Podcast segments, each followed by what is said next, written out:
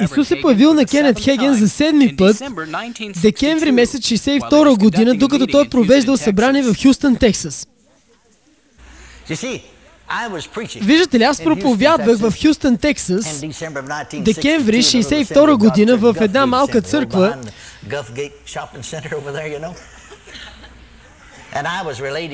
и аз говорих за нещо, което Бог ми беше казал във видение преди около 12 години и разбрах тогава за първи път, че бях го изтълкувал неправилно това видение. Така че когато разбрах, казах, хора, знаете ли, пропуснах нещо. Това не означава още това, което съм си мислил до сега. Сега го виждам съвсем нова светлина.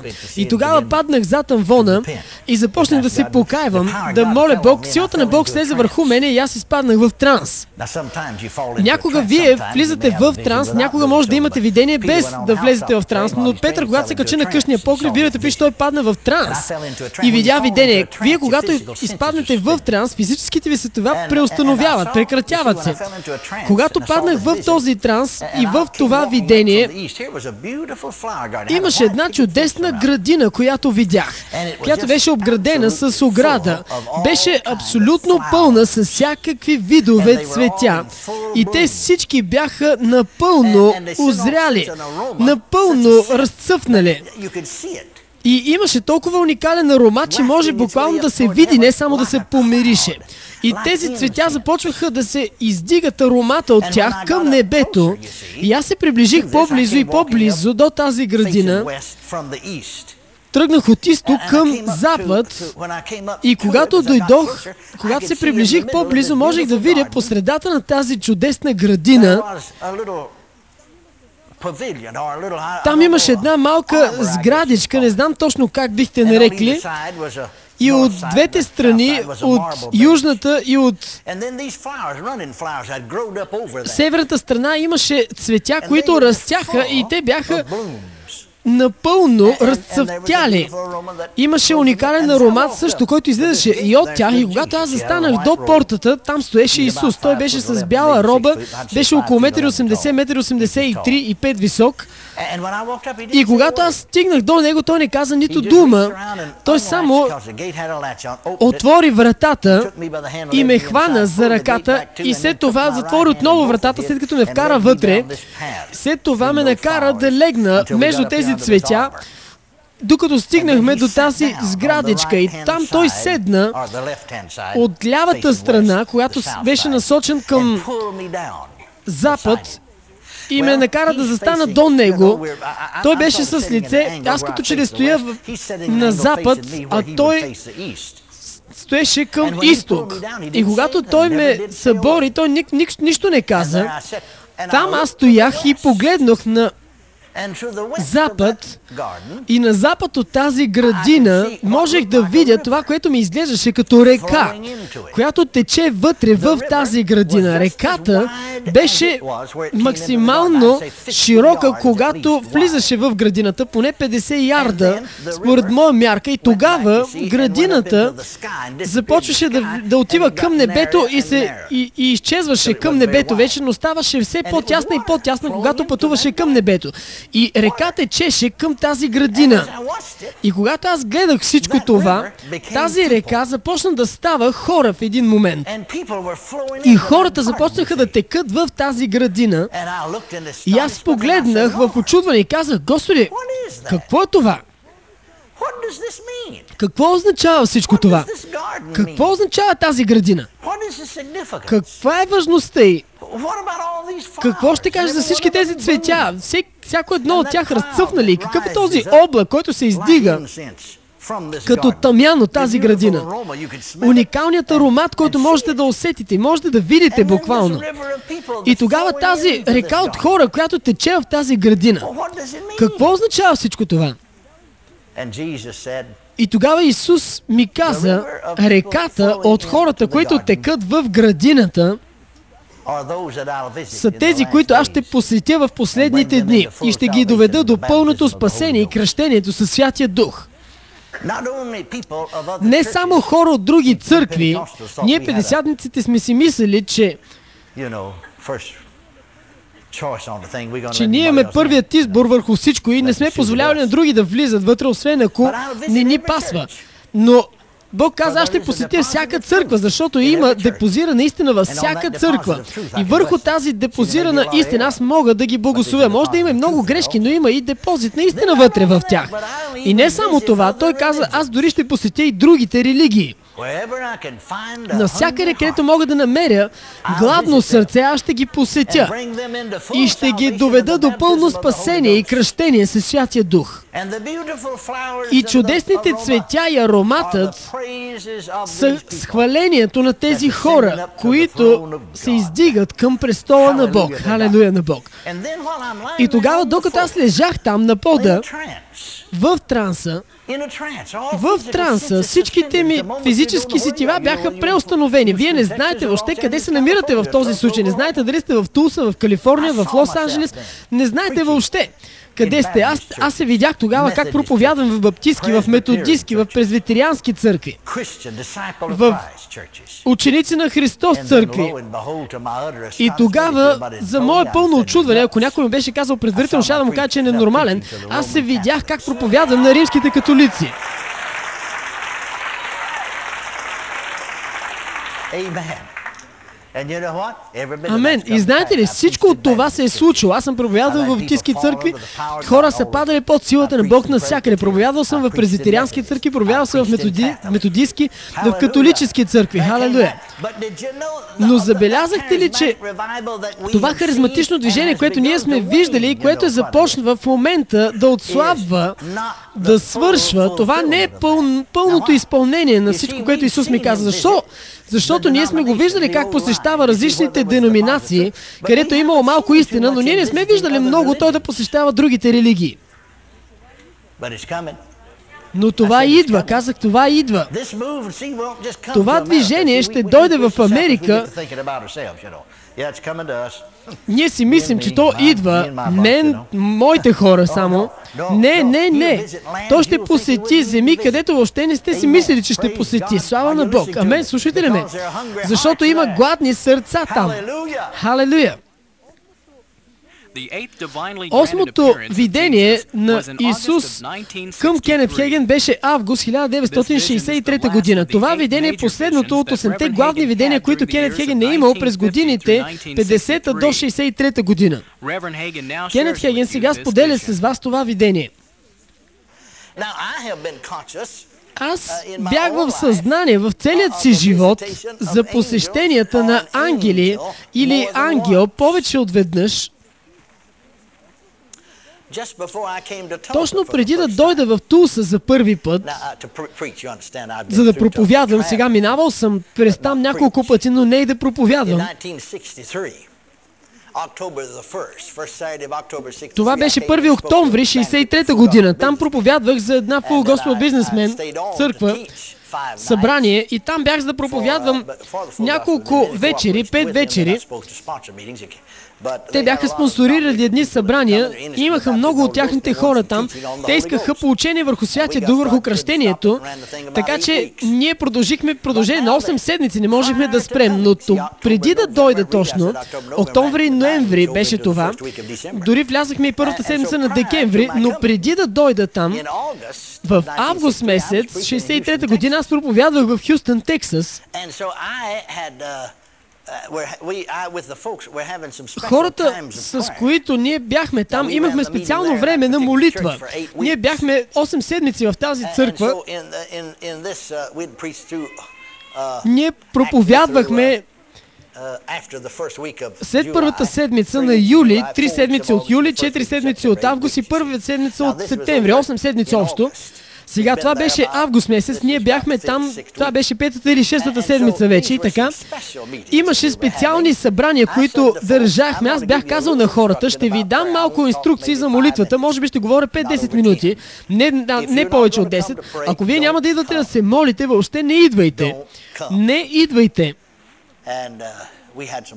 И ние имахме уникални времена на молитва тогава и хората идваха. Uh, и всъщност, да ви кажа истината за това, ние бяхме отделили продължение на пет вечер от една седмица, понеже хората работиха през деня, аз получавах сутринта получавах върху вяра сутринта, но това бяха специални събрания вечерта и аз бях казал на хората, не идвайте, ако, не, ако няма да се молите. Няма нужда просто да седите на столовете. Ако няма да се молите, не идвайте.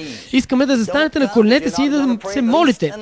И не идвайте, ако не се молите поне един час, ако няма да се молите на събранието. И когато свършим минимумът от един час, ако не се молите по този начин, няма смисъл да се връщате след това да се молите отново. И не можехте да разберете дали има разлика в, неде... в събранието сутринта или вечерта. Имаш еднакъв, вид, еднакъв брой хора. Слава на Бог за хората, които идват да се събират, да се молят. И така, ние се помолихме. И какво време имахме тогава? Сега една вечер аз бях коленичил тук до платформата и се молих. Ние бяхме в църковната сграда. Имаха ултарни пейки тогава. Знаете за какво става дума? Те се събират около тях и започват да се молят. Но всеки беше на коленете си тогава. Аз коленичех също до платформата, за да се моля. И така, докато се молех, моят час вече беше свършил за молитва и никой не искаше да напуска. И предполагах, че можем да останем там цяла вечер, ако Бог водеше по този начин, нямаше проблеми. Но така, както и да е, най-накрая аз станах от коленете си и седнах на, сто, на пода. След толкова време седях там и се покланях на Бог и пеех на чужди езици с моите очи отворени. Преди това се молех с затворени очи, но сега просто се покланех на Бог и пеех на чужди езици. Когато изведнъж, точно пред мен, там се появи Исус. И зад него стоеше един ангел. Ангелът стоеше и бих казал около 60 см от до него, от едната му страна и около един метър зад него. Нещо такова, някакъв такъв ъгъл. И казвам ви, това беше голямо момче. Имам предвид много голямо. Платформата беше много по-голяма, отколкото тази платформа тук. И много висока беше сградата, но въпреки това главата му стигаше до тавана. Представете си колко голям човек беше той почти се удреше в тавана. И сега, инцидентно, знаете ли, аз дори не съм говорил въобще за този uh, предмет. Имам бележки върху това, когато Бог ми даде изговор, ще uh, говоря. Трябва да осъзнаете това.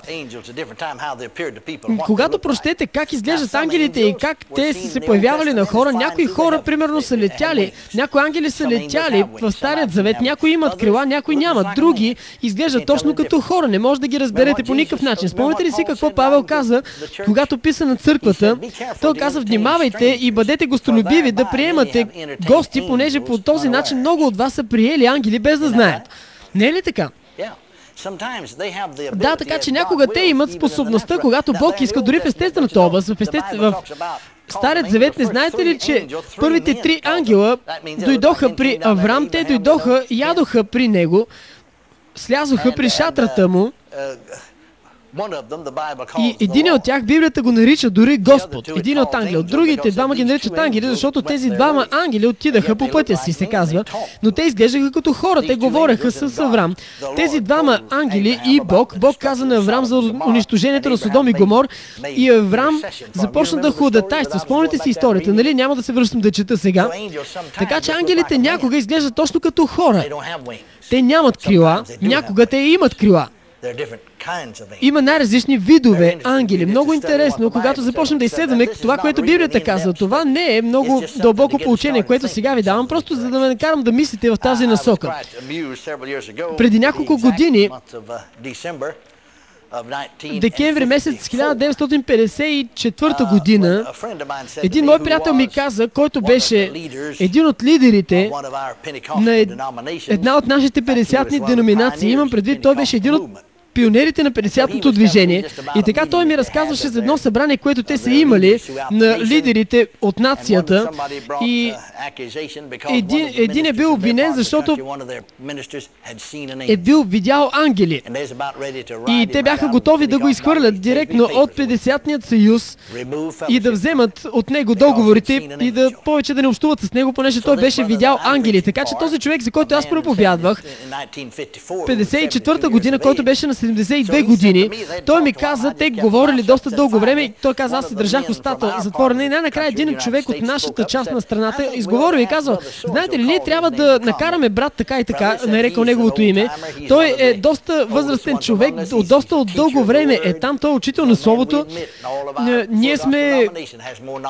Има, той, знаем, че той има повече знания от нас върху Словото. Нека той да дойде и да коментира за тази тема. Така че беше извикан този човек, стар служител, и той дойде, стана и каза, знаете ли, в моята църква ние имаме сряда вечер, точно така както всяка друга църква, но имаме и петък. Нищо друго, освен само библейско получение, без хваление, без, без молитва. Е, може да има няколко песни, за да влезем в проповедта, но без никаква предварителна подготовка, получение. И той им казал, няма да няма да събираме дарение сега, но ще пусна кофичката и всеки да напише от вас каква тема бихте искали да се дискутира в църквата, на лище. И повечето хора искаха да се получава върху ангели, понеже никой не беше чувал почти нищо за тях. И той каза, аз съм бил учител в библейско училища и бях доста дълго време в това. 17 години съм бил получа... съм получавал Библията и бях добър учител, но той каза, ще взема няколко дни сега, няколко вечери, за да ви науча за, върху този предмет и той каза, аз си мислех, че естествено 4-5 вечера ще ми стигнат за това, но започнах да изследвам в Библията и той каза, продължих 6 седмици да проповядвам върху това и пак не успях да покрия материалът, всички, който беше това, което бях започнал да изследвам за ангелите. И той каза, открих, че само в Деяния на апостоли, в период на няколко, две-три глави само дори, както той спомена там, ангелът на Бог проговори на Филип да отиде по пътя към Газа, ангелът на Бог говореше с Петър и го освободи от затвора, ангелът от Господ застана до Павел. и така нататък и така нататък. Той каза, това толкова ме развълнува, и наистина се развълнувах за този брат, който бил видял ангелът. Амен. Ето това, което ме вълнува. Е, но вълнуваме повече, защо повечето от нас не виждат тези ангели. Виж сега, брат, ако ти ще искаш да отнемеш нещо от нас, това свръхестествено проявление на Бог върху нас, имаш ли нещо по-добро да ни дадеш на негово място?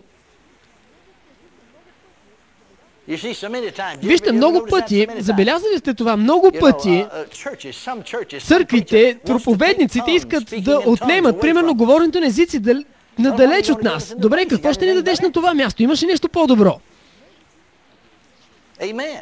Амен. Толкова много църкви и проповедници искат някога да вземат божественото изцеление от нас.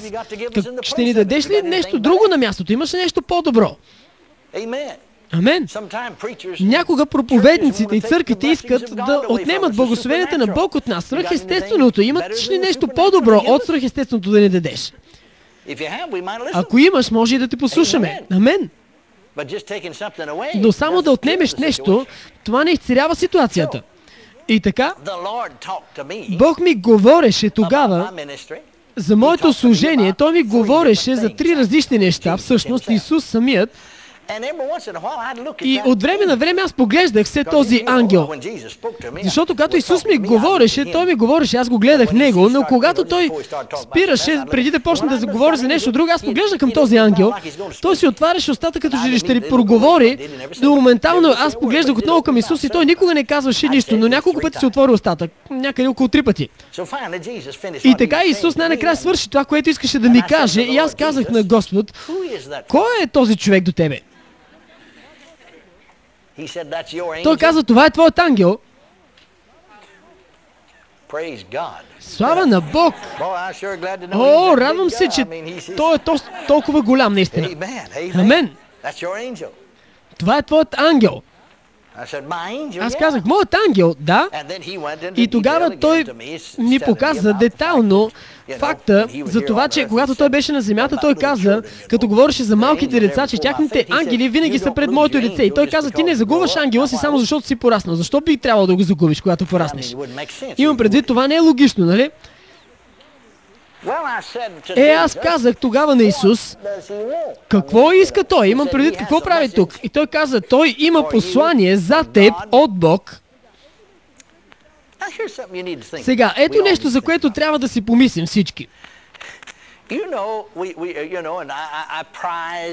Аз съм се гордял с факта, че съм човек, който се прикрепя здраво към Словото. Сега ще ви кажа нещо, което ще ви звучи странно, обаче ще ви го кажа. Вие може да бъдете прикрепени към Словото и пак да сте глупави.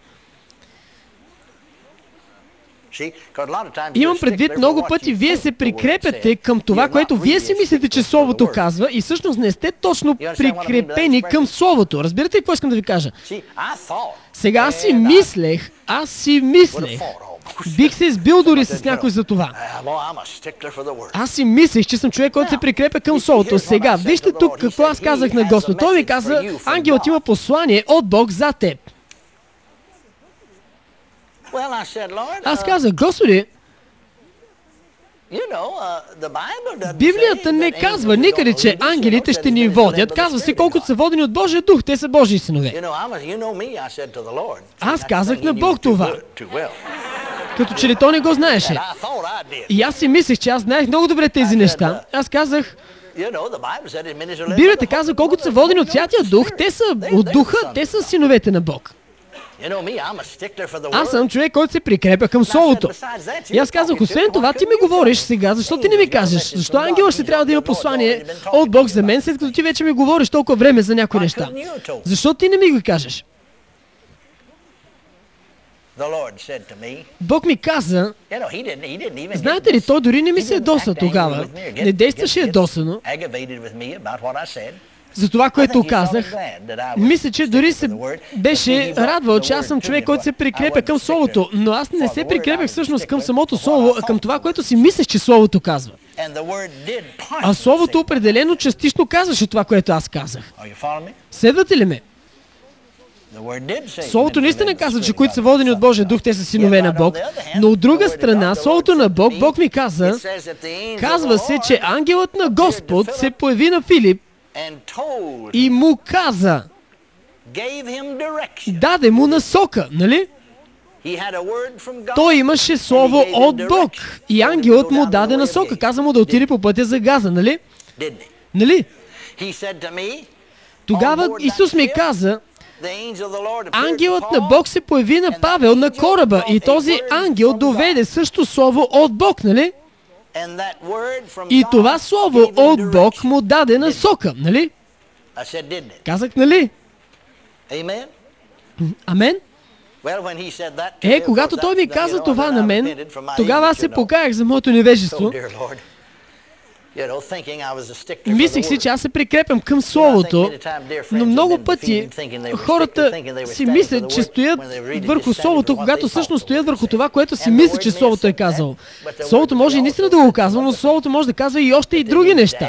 Но те трябва да прибавят всичко към това, което знаят. И така, когато той ми каза това, тогава аз погледнах към ангела и казах, хайде, давай. И първото нещо, което той ми каза, беше, този ангел каза, отвори устата си преди това три пъти, но не беше казал нищо. Сега каза, аз съм изпратен от присъствието на всемогъщият Бог. Сега, вижте, ще спра за малко, за да кажа още някои неща. Може да си помислите, Исус спря да ми говори, защо Исус не ми го каза това? Може да си помислите така. Сега, аз не съм Бог, нито вие сте Бог. И не се опитвайте да разберете защо той го прави по един начин или по друг начин. Просто се радвайте, когато го направи. Слушате ли ме? Той не работи така, както хората мислят. Схванахте ли това? Казах, Бог не работи така, както хората си мислят и Бог не работи така, както хората си мислят, че трябва да работи. Не сте ли чели никога? Защо не обърнете това, за да го прочете с мен? Мога да ви го цитирам, но мисля, че ако обърнете вие сами книгата на Исаия, ще разберете това по-добре. Да си го прочете сами, да маркирате тези стихове и да не позволявате те да избягват от вас. Слава на Бог. Амен. Забележете какво Бог каза. Исаия 55 глава. 8 стих. Защото моите мисли не са вашите мисли. Така че той не мисли така, както вие мислите, нали? И определено не мисли така, както аз мисля.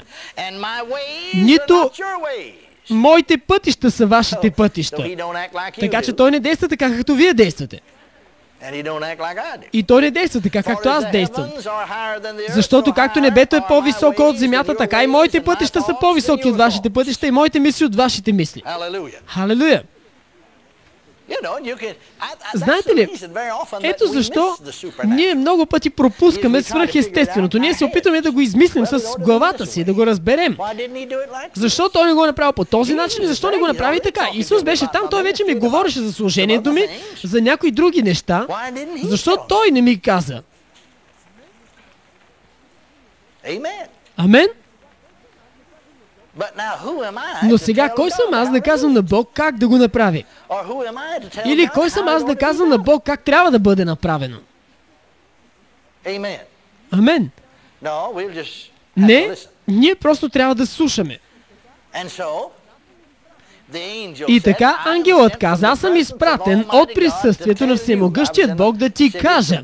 Аз бях в, едно, в един град, където един бизнесмен искаше, вижте, аз бях офиса ми беше в моята всекидневна и този бизнесмен, те бяха няколко човека, искаха да платят на две секретарки да ми платят пълно пълно офис, да ми го оборудват с цялата апаратура, която ми трябва и без да платя аз една стотинка за това. Сега тези хора бяха изпълнени със Святия Дух, говориха езици, кръстени със Святия Дух, но ангелът ми каза, аз тък му щях да приема поканата. Мислих си, че е свръхестествено. И затова Бог трябваше толкова свръхестествено да се, наме, да се намесва. Аз се бях молил вече и бях тък му готов, защото си мислих, това е добре. В крайна сметка човека иска да ми даде офис, иска да ми даде офис, който е напълно оборудван, всичко има в него, цялата екипировка няма да ти струва една стотинка, две секретарки и те им плащат заплатите, нищо няма да плащам аз. Изглежда ми добре, нали? Те са спасени хора, изпълнени със Святия Дух. И ангел каза, аз съм изпратен от присъствието на Всемогъщия Бог да ти кажа да не приемаш тази оферта от тези хора. Защото те имат задни мисли. Може да видите от това, че когато влезеш в ръцете им, те ще контролират това служение. Сега още един друг човек, електронен гений, той имаше най-уникалната апаратура за размножаване на касетки на този ден. И той каза, брат Хеген, аз ще ти... Тогава имахме рокови касети. Той каза, аз ще ги оправя абсолютно всичките, ще ги размножа, ще ги репродуцирам колкото ги искаш. Ти ще ти ги дам. Ти ги продавай каквото искаш прави. Няма да ти струва едно пени дори. Просто го направи както искаш. На мен ми изглеждаше много добре. Но този ангел каза, не позволявай на този и този, нарече името му и каза, не позволявай той да размножава касетките ти.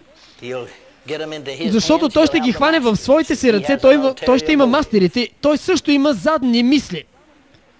Ще има касетките майки. И тези двама човека, другите, няколко хора, бизнесмените, също имат задни мисли. Сега, виждате, за 4 месеца Ангелът ми каза, ти ще имаш толкова много хиляди долари и ти ще изградиш свой собствен офис и ти ще бъдеш главата на този офис, защото аз съм изпратен от присъствието на Всемогъщият Бог да ти кажа, че Бог каза, Той ще ти държи тебе отговорен за това. И вие ще, и ти ще трябва да кажеш нещата, а не някой друг. И Бог чрез тебе ще ръководи това служение. И той ми каза точно колко хиляди долари ще имам за 4 месеца. Аз разбрах, знаете ли, дори имаше малко остатък, излишък, защото той каза, аз съм изпратил ангелите си, някои ангели са над други ангели, за да могат да накарат парите да дойдат. Те са духове, служебни духове, слава на Бог. И аз никой не бях разказал на никой за това, но когато минаха четирите месеца, мисля, че, ако се спомня добре, имах 15 долара над тези хиляди долари, които Бог беше казал, че ще имам. Така че той определено ми даде най-близкото до тази цифра, която беше казал. И аз бях способен да направя това, което той ми каза, че ще направя поради посещението на този ангел. Халелуя! Могат ли такива неща да се случат днес, ако Бог иска? Защо не се е появил някой на вас? Аз не съм ги молил да се появяват. Бог е този, който ги е докарал. Не, не се моли да търсиш ангелите да се появяват на тебе, защото дяволът може да дойде. Някога дяволът също се появява като ангел на светлината. Слушайте ли ме? Но само стойте верни към Бог и ако Бог иска, той ще ви го покаже. Ще ви кажа, ако не иска обаче, какво, с какво аз ще ходя. Ако нямам никакво такова проявление дори, просто ще продължа да се усмихвам и ще продължа. Слава на Бог, амен. Повече от веднъж той се е опитвал да привлече вниманието ми по този начин, защото съм щял да тръгна по неправилен мът и да взема неправилно решение. Не знам за вас, но аз искам да ходя с Бог. Амен. Е, тези неща са много интересни за нас. И те трябва да бъдат част от нашия живот. Ангелите са там.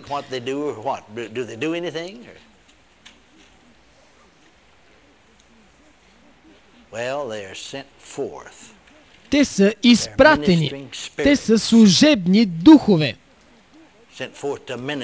Изпратени да слугуват за. Не на, за. Те не могат да ти служат, да ти слугуват на тебе. Те служат на Исус, но за тези, които ще наследят спасение. Това сме ние. Не е ли така? Мислите ли, че ние трябва да прочетем този стих? Само защото го цитираме, може би... Я обърнете на книгата Евреи.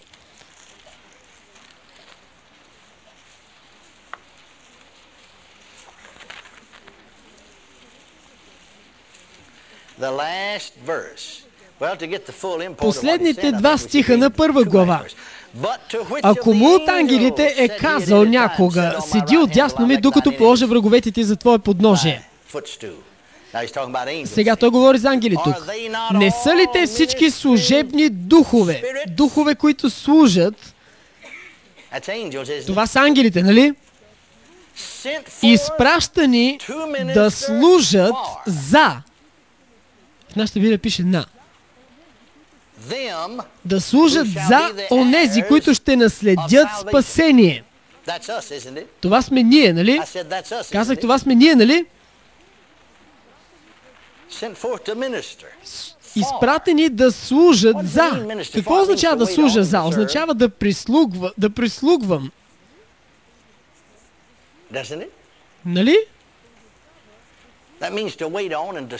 Означава да служа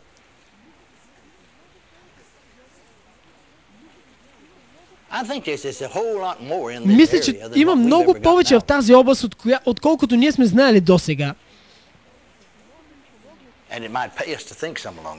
И може да ви помогне, ако помислите малко върху тези неща. Слава на Бог. Можете ли да кажете мен? Благодаря ти, Господи Исусе. The voice of Kenneth Hagin Ministries is amplified around the world through the Faith Seminar of the Air radio broadcast, All Faith Crusades, and Faith Library books and tapes. Other dynamic outreaches of this international ministry include The Word of Faith, a free monthly magazine, Rhema Bible Training Center, a school to prepare men and women for full-time ministry, Rhema Correspondence Bible School, a study program designed to equip the layperson in God's Word, and the Tape of the Month Club, which sends subscribers the latest messages from this ministry before they're released to the general public in our Faith Library collection. For further information about Rhema Bible Training Center, Rhema Correspondence School, and the Tape of the Month Club, or to receive your free copy of our 24-page Word of Faith magazine and the Faith Library catalog with a complete listing of Kenneth Hagin Ministries books and tapes, write Kenneth Hagin Ministries, Post Office Box 50126, Tulsa, Oklahoma 741500126. In Canada, write Kenneth Hagin Ministries, Box 335, Islington, Toronto, Ontario, Canada M9A4X3.